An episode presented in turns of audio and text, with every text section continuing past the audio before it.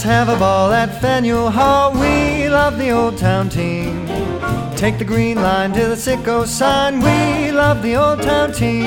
Oh, the kid, yes, Rem Dog PD, you can wink. Welcome into another edition of the Old Town Podcast, our Red Sox pod here at The Athletic. We asked and you answered over 1,000 people taking part in the Red Sox fan survey, and we're going to break down the results on this week's uh, edition of the podcast. Chad Jennings putting all the numbers together on The Athletic. Check out the stories. It's a two parter this week. I'm Tim McMaster along with Chad and Jen McCaffrey as we break this thing down. Please subscribe to the podcast, give us a rating and review. A couple of things stood out to me.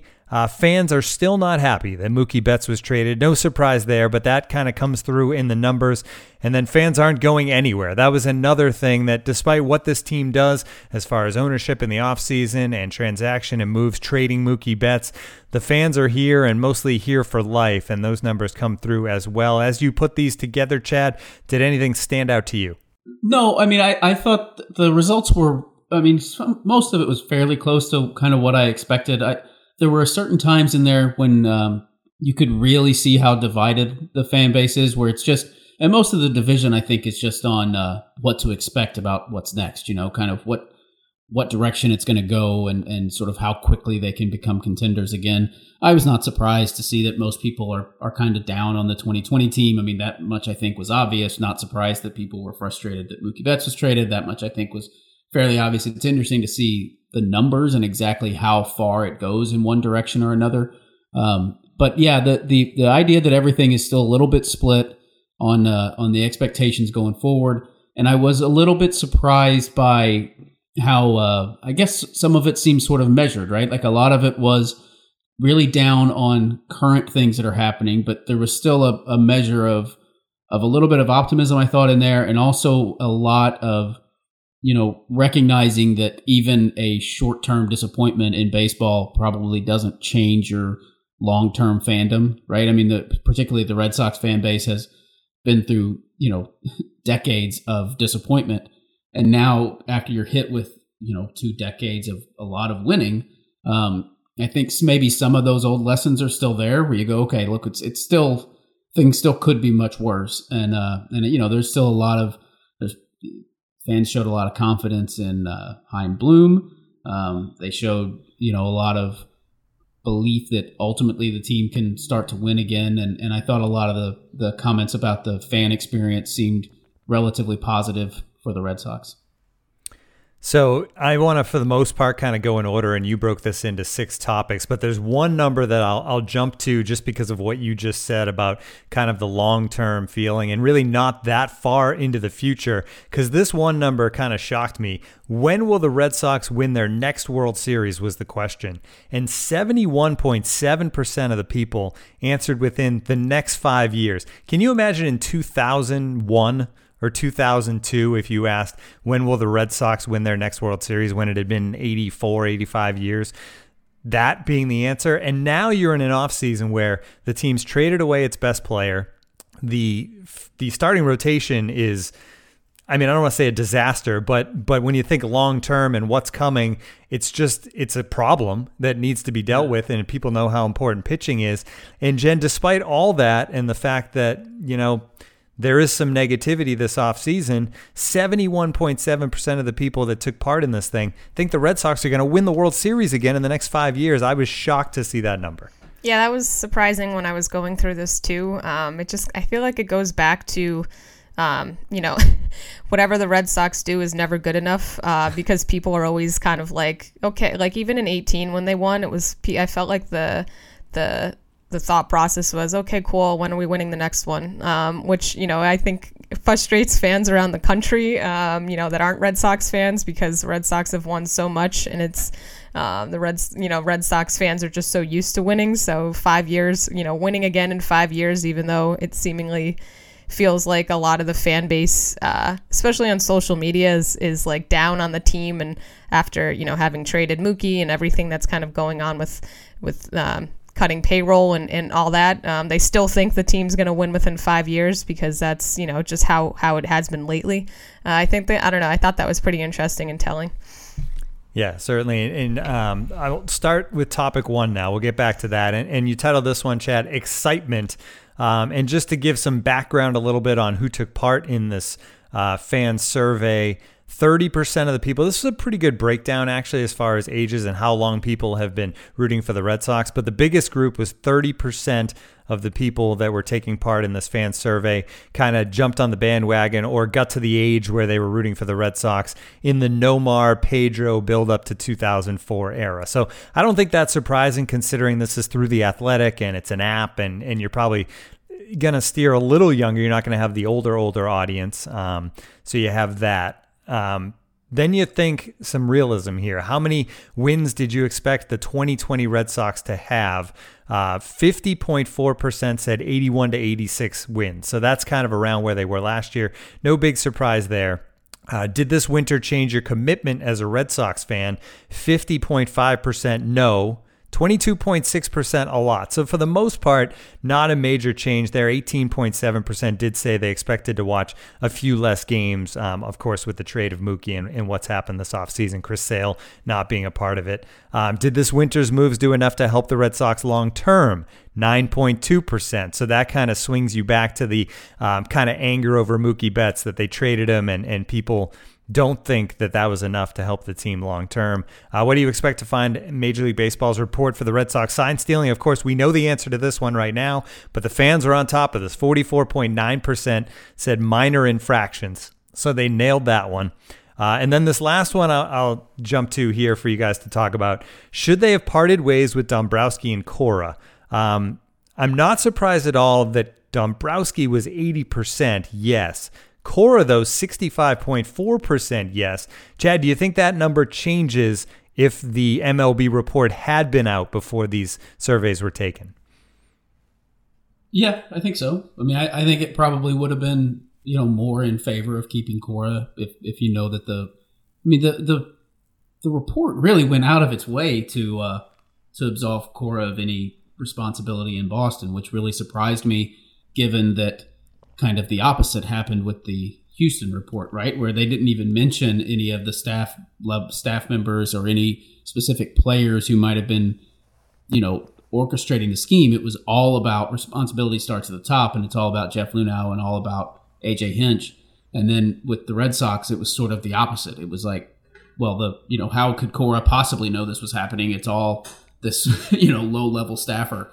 Um, so yeah, I, I think that the the the league's report on the Red Sox probably my assumption would have been it would it, it helped Cora you know within the, the eyes of the fan base and saying that, that maybe he should have been kept on board. So your topic two was the confidence questions. You mentioned that John Henry and Chaim Bloom both fared pretty well in this one. The majority of people, you basically put it on a one to five scale. The majority of people coming in three, four, and five. So confidence in ownership and confidence in the GM, despite what's happened uh, this winter long term. Uh, is the current Red Sox farm system capable of providing sustainability in Boston? That didn't go so well. Um, and then a lot of undecided stuff here where people were really kind of down the middle. Um, people's thoughts on Chris Sale and how good he'll be after Tommy John. It was kind of all over the map. Uh, level of interest in the opener, which it looks like the Red Sox are kind of heading towards, that was also over the map. So confidence kind of undecided for the most part. Um, topic three was a lost season. So this is kind of digging into the 2020 season. Will Ron Roenicke ever manage an actual Red Sox game? Uh, 63.1% said yes, but only in 2020. Uh, yes, in 2020 and beyond was 25.7. So almost 90% of the people confident that Ron Roenicke will at least manage a little bit. And that goes with now that we're seeing more and more baseball. I don't think there's a real big surprise there. Um, we got to talk about Mookie and the people's thoughts there. Will Red Sox, will the Red Sox re-sign Mookie Betts? Jen, it's a small percentage say yes, 12.5%. 65.7% say they won't spend the money to do it, and 22.4% say the Dodgers will extend him and he won't even reach free agency. Um, this seems like Red Sox fans being pretty realistic, right? Yeah, I think that's kind of the uh, the general notion that most of us are getting. Um, that that's this is kind of the the uh, the way that the future will be for for the Red Sox, and and Mookie will end up either back in LA or somewhere else, um, and then the Red Sox aren't going to use that money they saved to you know give him an even bigger extension. I think that's kind of a uh, you know a, a, pie in the sky kind of uh, uh outlook. If uh, so, it sounds it looks like that you know fans you know are, are being realistic about um, the expectations of him coming back. And I think, Chad, it makes a lot of sense because the people that, that took part in the survey also, there was definitely a concern over starting pitching. And I think one of the questions that, that we'll get to at some point um, what's the biggest need on this team? And it's to add an elite starting pitcher. And it goes to that over and over again. You kind of get that feeling that people realize what the real need is, and it's not Mookie Betts. Right. And also, I just think the reality of it has hit. You know, it's I mean, ultimately, if you were going to be able to sign the guy, you probably would have by now. And and I think yeah. there's a feeling of if if ownership is cutting payroll like this, you know, are they really going to spend what's necessary to bring him back? Um, I I will say initially when the trade happened, I would have put the odds of him actually signing an extension with the Dodgers at, I mean, tiny. But I do, I do wonder a little bit if now that he he's going to be entering free agency after this strange you know, potential se- a season where, you know, even at the best case scenario, it's going to be a very low revenue, you know, probably lost revenue season for the league, and which means a lost revenue for owners, which means lost revenue for the people who are going to be giving him this next big contract he's been waiting for. Um, I wonder if that does make him a little, you know, less committed to hitting the open market, and if the Dodgers do present him with a a pretty good offer of something close to what he was hoping to get uh, on the open market. I wonder if now that's a little bit more of a possibility, just out of any trepidation to sort of take your chances on an open market that, uh, you know, who knows what it's going to be like. Yeah, and of course that that makes you think back and wonder if they had held on to him, maybe now the Red Sox would have a better sure. chance of re-signing him um, as well. But but we will see. Um, the other big star that they think about JD Martinez, that was a question as well. Will he be back in 2021? Of course, he can opt out of his contract again after 2020. Uh, almost two to one, 63.4% say yes, 36.6% say no. There's some differing reasons there. Uh, of the 63.4, 44.5% uh, or overall, saying it's because of the shortened season. And on the no side, 17.1% um, saying because of Mookie leaving, basically JD has decided to leave. So that that I thought was interesting, but really not surprising. Um, here's one that I thought was interesting. If JBJ is done in Boston after this year, how do you rate his career? And I've always kind of thought of JBJ being a polarizing figure uh, Chad. But in this, if you take this was another one where it was rated one to five. I think five was he was a, a great asset to the team. One was, you know, not not great at all for, for the Red Sox. Ninety two point two percent of the people gave him either a three, a four, or a five. Um, I would have thought there would have been a lot more three and then maybe twos and fours and less on the five side. But in this survey, at least with these over 1,000 fans, JBJ jumps in well as far as his Red Sox career. Yeah, I mean, more fans more fans gave him a five than gave him a one and a two combined, mm-hmm. um, and that surprised me. Like you said, I, I tend to agree. I think that he's been a. I think the defense alone has made him a, a, a good everyday player, and then the you know he's a streaky hitter, but at the times when he's good, he's been a really productive, helpful bat at the bottom of the order.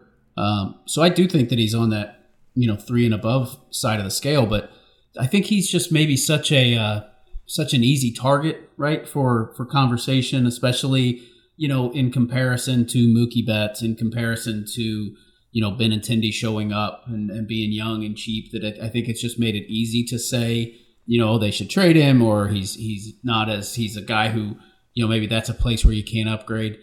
Um, but I think when it comes down to it, if, if given a chance to evaluate, you know what he's been for the past six years, it's a it's a positive player and, and, and probably more popular among the fans than uh, than the day to day narrative maybe suggests. Because again, I just think it's a, he's an easy guy to to almost to kind of pick on. And you know, look, I like Jackie, but I've written before about you know times when it seemed like maybe he was at risk of losing a spot in the everyday lineup, or they'd have to think about put making him more of a platoon guy, or they'd have to think about trading him. I mean, there are times it just made a lot of sense in comparison to other players around him, but but in a vacuum, his career here for the past six years, I think, has been has been good and has been positive, and, and I think the fan base ultimately recognizes that. Likability, Jen, I feel like goes a long way with JBJ too. I just think people genuinely like the guy, and um, he's obviously won, which which everybody thinks highly of players who have won championships for them. Um, but I've always been on his side as far as in, in this team with the other great bats they have. I always thought it was fine that this guy hit 200 for a while and then could catch fire for a month and carry you, but overall not be a big offensive factor, but bring that great defense.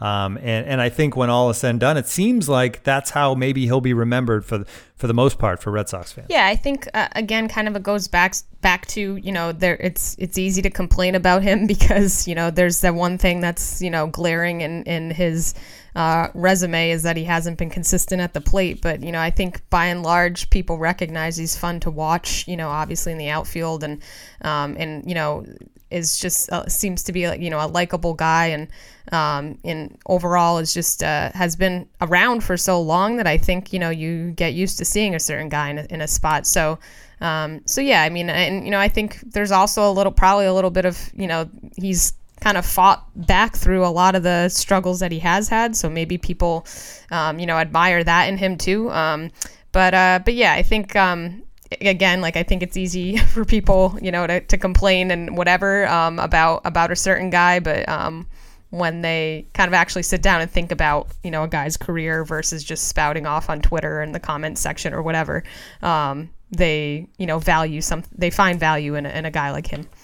Yeah, and he's a homegrown player too, and that was one of the questions. Uh, was do you root for homegrown players more so than than other players? Sixty three point two percent uh, mentioned that they do in, enjoy the homegrown players more. And Chad, you made a good point that part of that is because of the Red Sox and their budget, but maybe a, a team like the Pirates would appreciate free agents more because it's not something they experience much.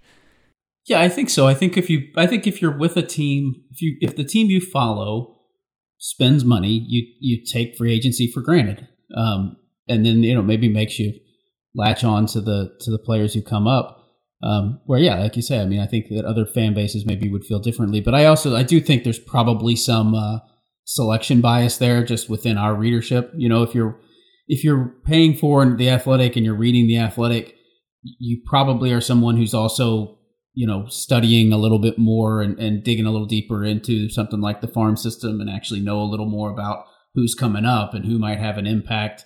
I would think, um, you know, probably there's a large part of the fan base that's more casual, that's maybe not as interested in in reading longer in depth articles, who also, you know, has no idea who Bobby Dalbec is or Triston Casas and doesn't really care, you know, and won't care until they show up, and then they're just like anyone else. Um, so I, I, would think there's probably some that's th- those numbers are probably specific to our readership. Um, you know, if you were to go to a site like SoxProspects.com, I bet the the lean is even greater toward you know appreciating homegrown players. Um, a little bit of it's just a little you know it's, it's a matter of, of which group which group of fans is answering the question. Yeah, definitely. And you asked the question actually, which of those prospects that you mentioned, Jeter Downs, Bobby Dalbec, Triston Casas, are going to have the greatest impact? And it was like completely split. I was, this was pretty cool. And I don't know if it's because of the knowledge of these prospects or just throwing a dart at a dartboard. But it was Jeter Downs winning the day 29.3%, Bobby Dalbec 28.1, Triston Casas 27.4, and then Jarren Duran uh, rounded out the top four. No pitchers in the top four, which is pretty obvious as far as where this team is right now. All right, that takes us into part two of this survey, which I think. Um, just because of the way the questions go in part two, there's, there's a little more discussion here. Um, I especially like these topics where you're making the the fans taking these surveys actually rank moments over the last decade, which is pretty cool. Best moves and worst moves. And this is a, how it played out as far as the best moves go. Best moves for the Red Sox. Um, you basically picked one through 10 and laid these out, and this is the way it turned out. Drafting Mookie Betts, best Red Sox move of the last decade. Number two, re signing David Ortiz. Number three, the salary dump of Josh Beckett and Carl Crawford. Four, signing Rafael Devers back when he was a teenager. Um, five, the 2013 bridge deals for Napoli, Gomes, Victorino, and Uehara. Then you had trading for Chris Sale, signing JD Martinez, and I don't think there was any surprise in the last one here. Trading for Craig Kimbrel turns out to be last just because I think when you look at the overall impact, especially when the one championship they win with Kimbrel, he didn't even close it out. It's no surprise that that finished last. But were there any surprises, Jen, when you go through these, or is this the way you thought that it would kind of play out? Yeah, this is pretty much the way I thought it would uh, would play out. Um, yeah, I mean, I, I, I obviously, you know, the affinity for for Mookie is right right there at the top, and same with Ortiz. You know, I feel like that was expected to be one and two, um, and and I think a lot of you know the fan base understood um, how crucial it was to have that uh, 2012 trade with the Dodgers for you know Beckett and offloading Beckett and Crawford and creating that money that allowed them to sign all the guys in 2013. So, um, so yeah, I think uh, this is pretty much you know what I would have expected it to be. Well, I will say when I voted, I put Ortiz first, um, and I think I had Betts second, just because when you think about Ortiz's entire career and what he brought, I just think he's he is the Red Sox more than than Mookie was over the last um, five years. But Chad, is this pretty much how you thought it would play out? Yeah, I think so. And honestly, putting drafting Mookie in there, we we almost took that out just because it it felt it's too obvious, you know. And it's also there's no skin in it, right? Like right you take a fifth round pick, you pick the toolsy high school player from Tennessee. Like if that's a total bust, no one knows or cares, you know. Um, so that was a little bit different, but it is a but it's a massive turning point for the franchise when they when they drafted him. Uh, a little bit, I guess, surprised. Now, obviously, from this, I'm I was trying to pick sort of eight of the best, most impactful moves that they've made. So all of these were in their own way pretty good.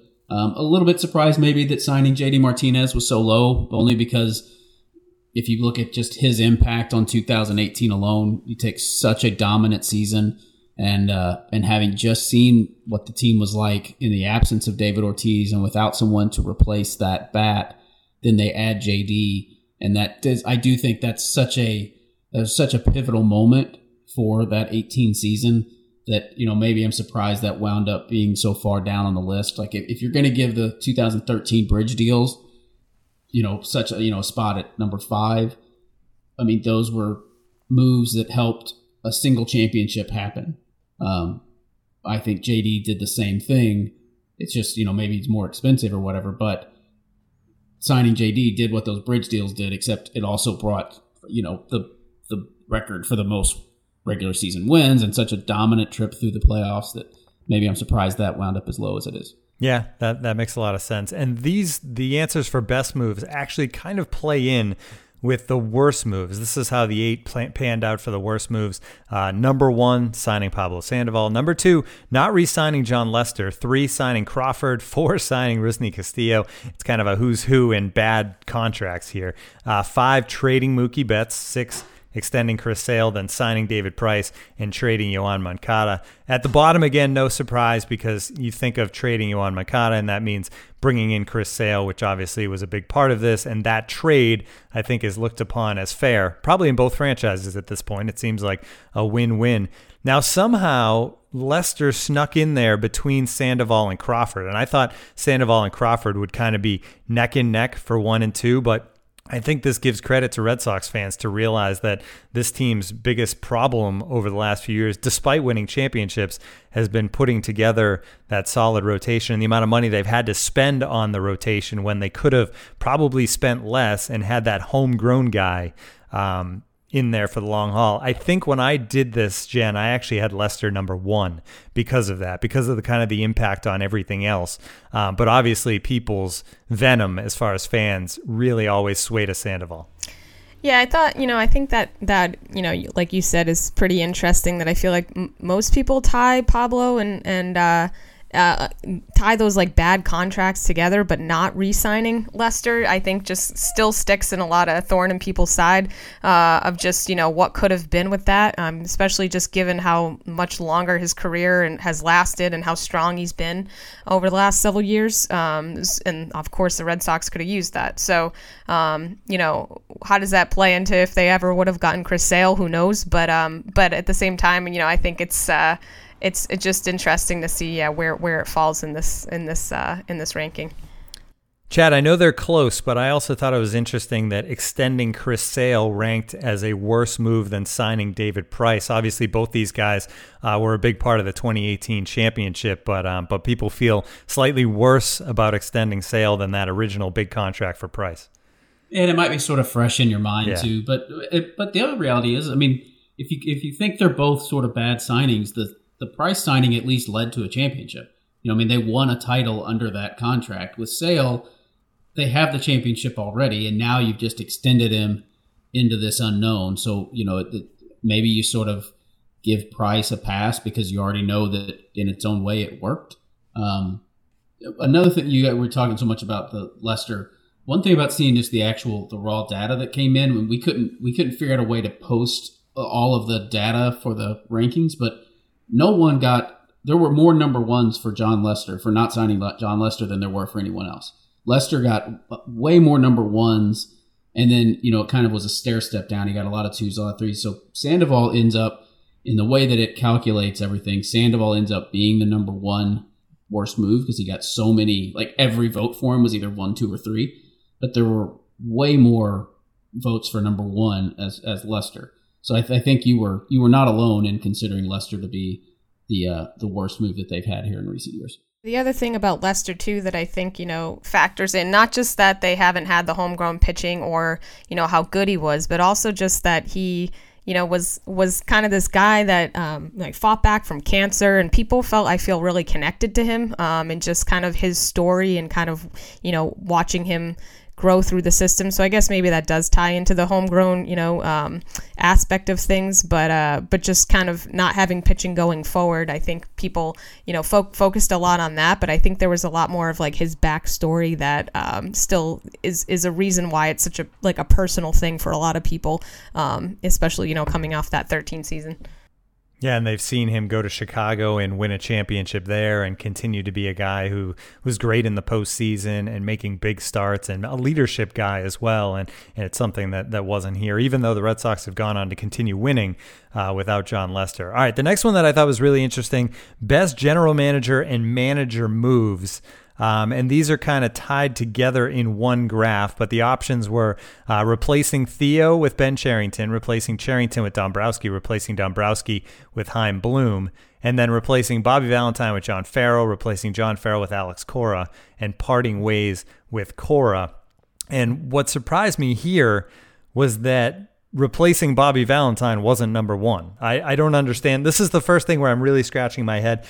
And it just speaks to how much people, I think, loved Alex Cora as the manager of the Red Sox because 51.6% said the best move was replacing John Farrell with Alex Cora. That's replacing a manager who won a World Series with another manager who won a World Series versus 29.5% Chad that said uh, replacing Valentine with Farrell, which was replacing a disaster with a manager who ended up winning a World Series. I was a little, I was shocked by this one.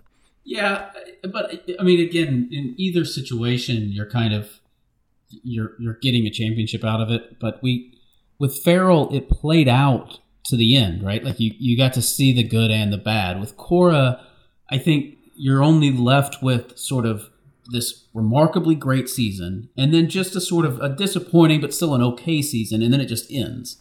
And so I still think that there is with Cora, there's still some benefit of what might have been, and he gets sort of he he gets to have the benefit of the doubt. With Farrell, you ride the ups and downs, and, and you know he had some significant lows, and then and, and then you see how it was at the end, and so you know that played out, and at the end was not very good. Uh, with Cora, I guess you can still sort of hope for or believe that there was more to come if he if he'd been able to stick around. I think too that like fans just got sick of the Farrell narrative, you know, towards the end, and it was Yeah. it was like grating, and you know, it was the fire Farrell hashtag for like three years, um, and it just you know I think people were just like let's get this over with, and they kept you know holding on to him, um, so I think that kind of adds to it because just people are you know there might not be as uh, like realistic a take on that just because of of that aspect of things of just the. and I think in a lot of people's mind, the annoyance of how long you know he was around for in a way. Well, and, and I missed, you know, I wasn't here when he won, and so I I was only covering the Red Sox, you know, in the years after that, and as a sort of stepping into the middle of the Farrell tenure, it was a. I had to keep reminding myself, no, he was the manager in 13. Like they won a title under this guy because I never got the sense from the fan that the fan base liked him. Do you know what I mean? It was it was an odd thing to jump into where you were felt like I was only here for the parts when they were kind of over John Farrell, and, and you just forgot that he showed up and you know won a really emotional championship. Um, that that so yeah, I do think by the end of his time here, it that that stuff felt like such ancient history that uh, that it had all been kind of replaced by the bad that followed. Yeah, and when you think about those championships, I guess 2013 versus 2018, I feel like Cora maybe gets a lot more credit for 2018 than Farrell got for 2013 because 2013 was so much emotion and there was so many of those those leadership guys that came over and kind of helped lead that team. But he's certainly polarizing when you think about uh, over 80% of the people uh, voted for Farrell's either arrival or departure in that question. Um, the no brainer of all no brainers in this one uh, was the next question, which was which of these manager moves was the worst. And he just put a solid circle, Chad, here. 100% was Valentine replacing Francona. Now, was that the act? Nobody voted for anything else? There wasn't even like an accidental hanging Chad for anything else? There was only one option. uh, we, it was, you know, we just thought, I, I thought about I could do like a ranking of those of all those moves, or I, you know, you could list them all again as which one was the worst. But just the reality of which one's the worst, I, it, it didn't seem like even possible that anything else would generate significant um, significant consideration in the wake of of the Bobby Valentine debacle. So we just decided to have some fun with it instead. Um, what does the team need to do next? And this one, no surprise. 58.1% say elite starting pitching. Now, 15.6% say clear the way for prospects and make moves only at the margins. That's a little surprising, Jenny. Think about what prospects you're clearing the way for, and, and it's not like, um, you know, Mookie Betts and Jackie Bradley Jr. and Xander Bogaerts are on their way up here. It's a little surprising to me that that checked in at two. Number one, no shock at all. Obviously, starting pitching is the key here. But for for 15.6% to be ready to kind of clear things out for really what's not a great farm system right now is a surprise. Yeah, I think again, it's one of those things where um, I hate to keep going back to it, but it's kind of like, what's the next best thing? Like, what's next on the horizon? I think people, you know, there are some, you know, names out there like we mentioned with Dalbec and you know Casas and, and those guys, but um, but it's not like you've got like a, a top five, you know, Baseball America top 100 guy um, in in the in the system that everybody's chomping at the bit for. So so yeah, I think it is a little um, interesting in that sense. But again, I think people are always looking for the next guy. You know, I still it wasn't that long ago where people were you know hating on Bogaerts and Devers for you know not being good enough and not you know developing quick enough and how they were failed prospects and now we know you know that they've how far they've come. Uh, so yeah, I think there's you know a lot of impatience, but also just a lot of uh, I think like a, a mixed uh, outlook on a lot of things when it comes to this kind of stuff. All right, so the next topic overall section is the future. And we've already touched on some of this stuff, but there are a few here that I want to uh, get to. Uh, what position are, are the is the team best prepared for? No surprise, the left side of the infield coming through with over 90%, 50.7% for shortstop and 39.7 at third base for Xander and Devers. Uh, least prepared starting pitching, 75.9%. You throw the bullpen in at 11.4%, and you're at almost 90% of the people saying that the issue is pitching in some way. Um, who will be the best player in 20? in 2022. Uh, Devers wins that with 58.5%. All right, looking to the future now. What upcoming free agents should the Sox sign? Now, we saw the realism a little earlier, Chad, that only 12.5% thought that Mookie would be signed, but 61.9% want Mookie to be signed. So there is a difference there between what people think and what people want. Oh, for sure. Yeah, I mean, and also it's a, you know, you look at the list of, of the guys who are going to be free agents, and, and there are good names here, but that combination of, you know, beloved player young in his prime, you know, could kind of play a few different spots if you needed him to. I mean, he could play center, could play right. I, I think he still stands out in that class. Um, but I did, I did think it was interesting that it, you know, I mean, it's sixty percent. It's it's an overwhelming amount, but it's still hundreds of people who voted for someone else, and and most of those either went for the top center fielder alternative, which would be Springer, or you know, probably the top pitcher on the market, Trevor Bauer. I mean, there's there's some recognition here that if you're not going to get him, then you just you know, I think shift your focus that way. I think if you could, for most fans, if you could just say, okay, you're you're given, you absolutely have the money to do it. Money's not an issue which one of these, however many players, do you want?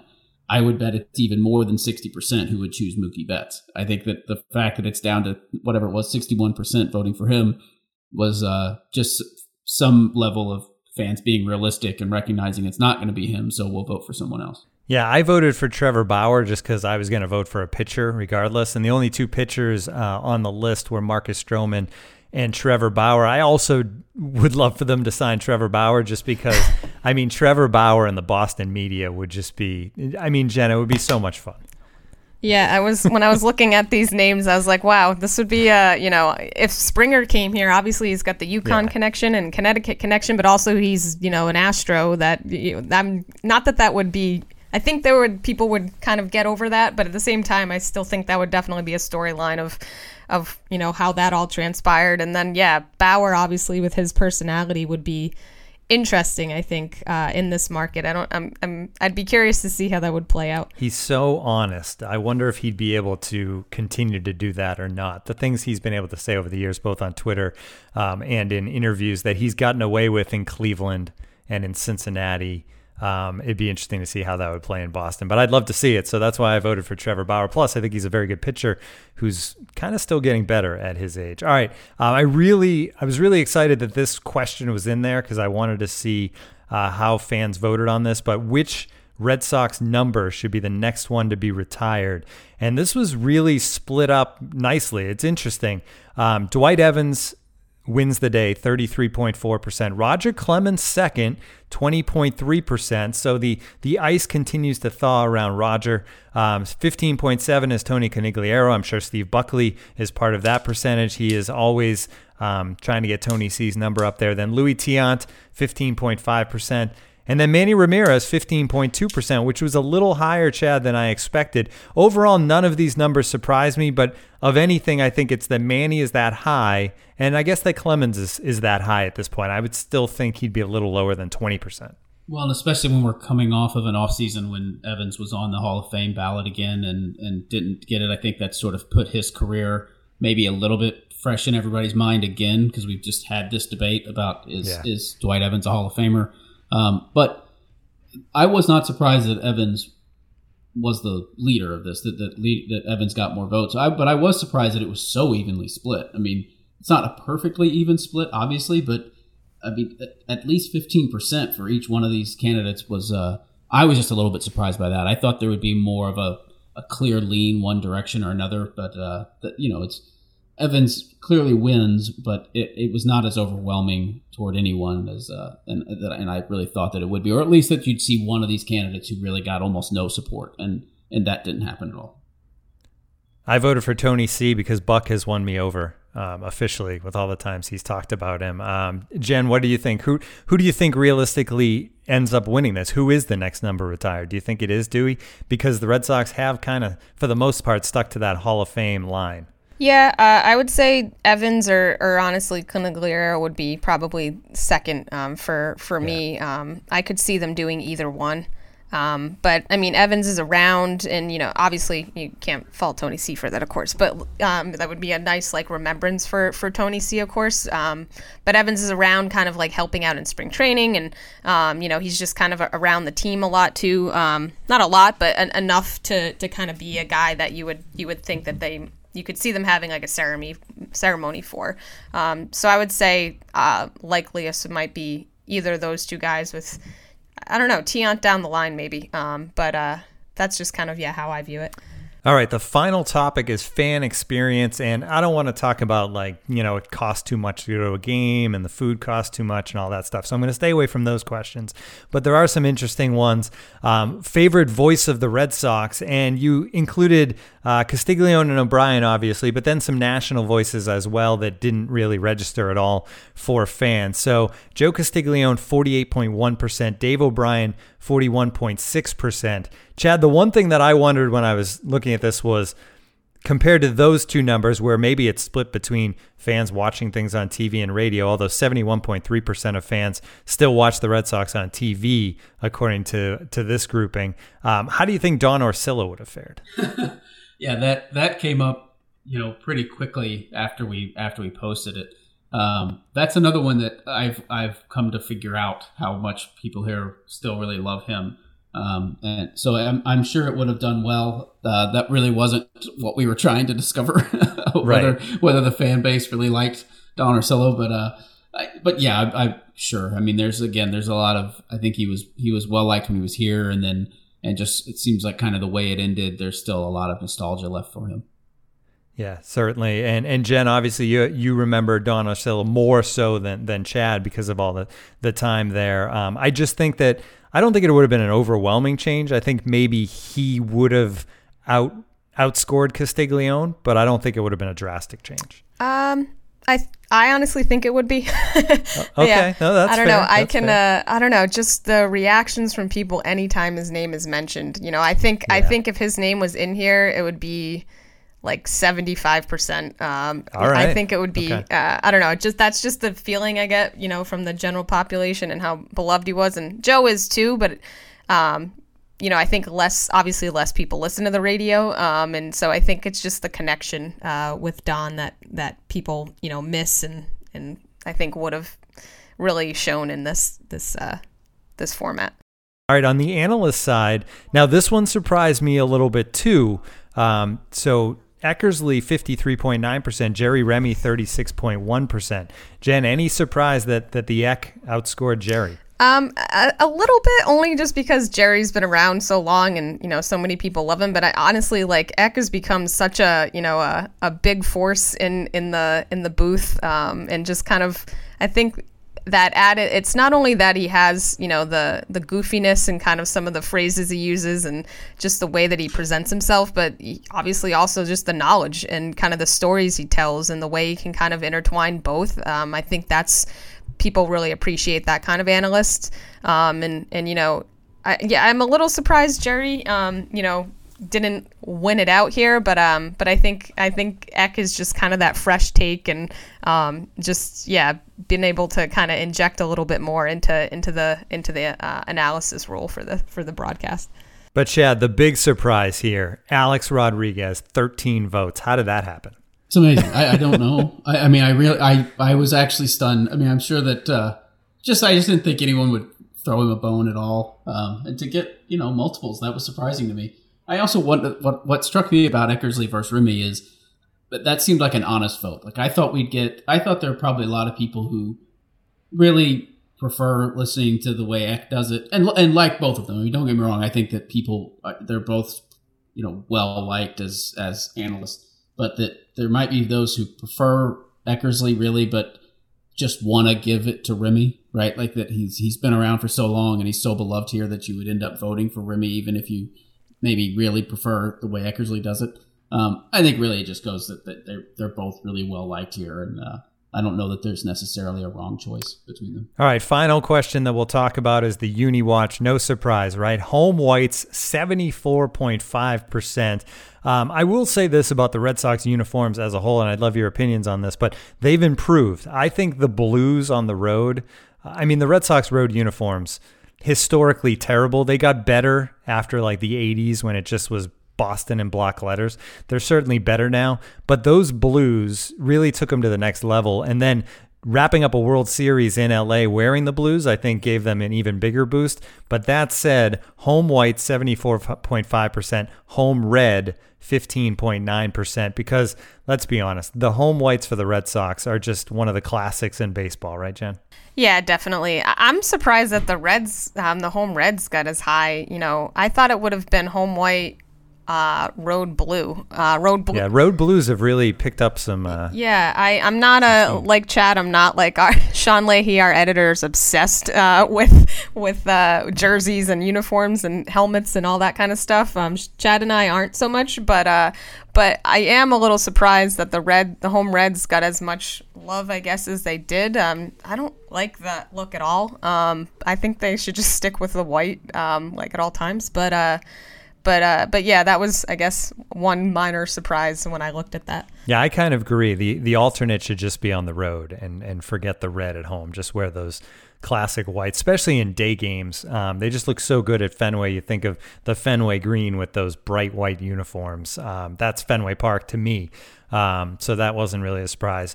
You mentioned Sean Leahy, and he's getting his way, right? Because this survey is now over, but now you can go to the Athletic and you can vote on the overall Boston uniform survey. So that's up next. We're not going to cover that one on the podcast, but uh, Chad, thank you for. You could have you could have Sean on to talk about it. He will. Sean talk would go for two or three uniforms. hours, yeah. yeah. Just give yourself time. So, well, I will say this then, and it, since you guys have talked to him about it, just straight up best uniform of the four major franchises. What is his pick? Oh, uh, uh, oh, oh! That, uh, no, my. Oh, you don't? You think we start a uniform conversation with Sean? no. Jen and I also have things to do. I would. I mean, I, think, don't uh, know. I would think Celtics, right? Am I wrong? I don't know. I, again, I'm No, like I'm I mean the that's outsider. good. that's I guess and maybe I'm thinking more like my youth. You know, I came, grew up in the '80s, and you know when the Celtics were great, and I just remember looking from afar, and the Celtics just have always stood out to me as such a like classic, great look. Um, but I don't know. I, I may be totally wrong. Maybe maybe we'll see in uh, in his upcoming results from some of these uh, surveys, so you can be on the lookout for it. Yeah. It's tough competition in Boston because Yeah, the Bruins, Bruins are- uniforms are classics. Yeah. The Red, they're all classics, and the Patriots aren't classics, but they're, you know, I would think Patriots probably finish last, except that it's football, so maybe they don't. But um, stay tuned for that coming out on the Athletic. But Chad, thanks for putting all these numbers together. I can't imagine how long it took. Hopefully, you relied mostly Oh, on yeah. computers. I mean, all I did is come up with You the an stories, abacus. and then uh, Yeah. and then yeah, let the computer do the Yep. rest. All right. Hope everybody else enjoyed this as well. Just taking a look at really your thoughts out there as a Red Sox fan base on where this franchise has been and where it's going. Uh, you can save 40% off a subscription to The Athletic, so you can get in there and, and do that uni survey today. Go to theathletic.com slash wickedpod. We'll be back next week with more. Thanks to the Beantown Swing Orchestra for the music as well. We'll talk to you again next time.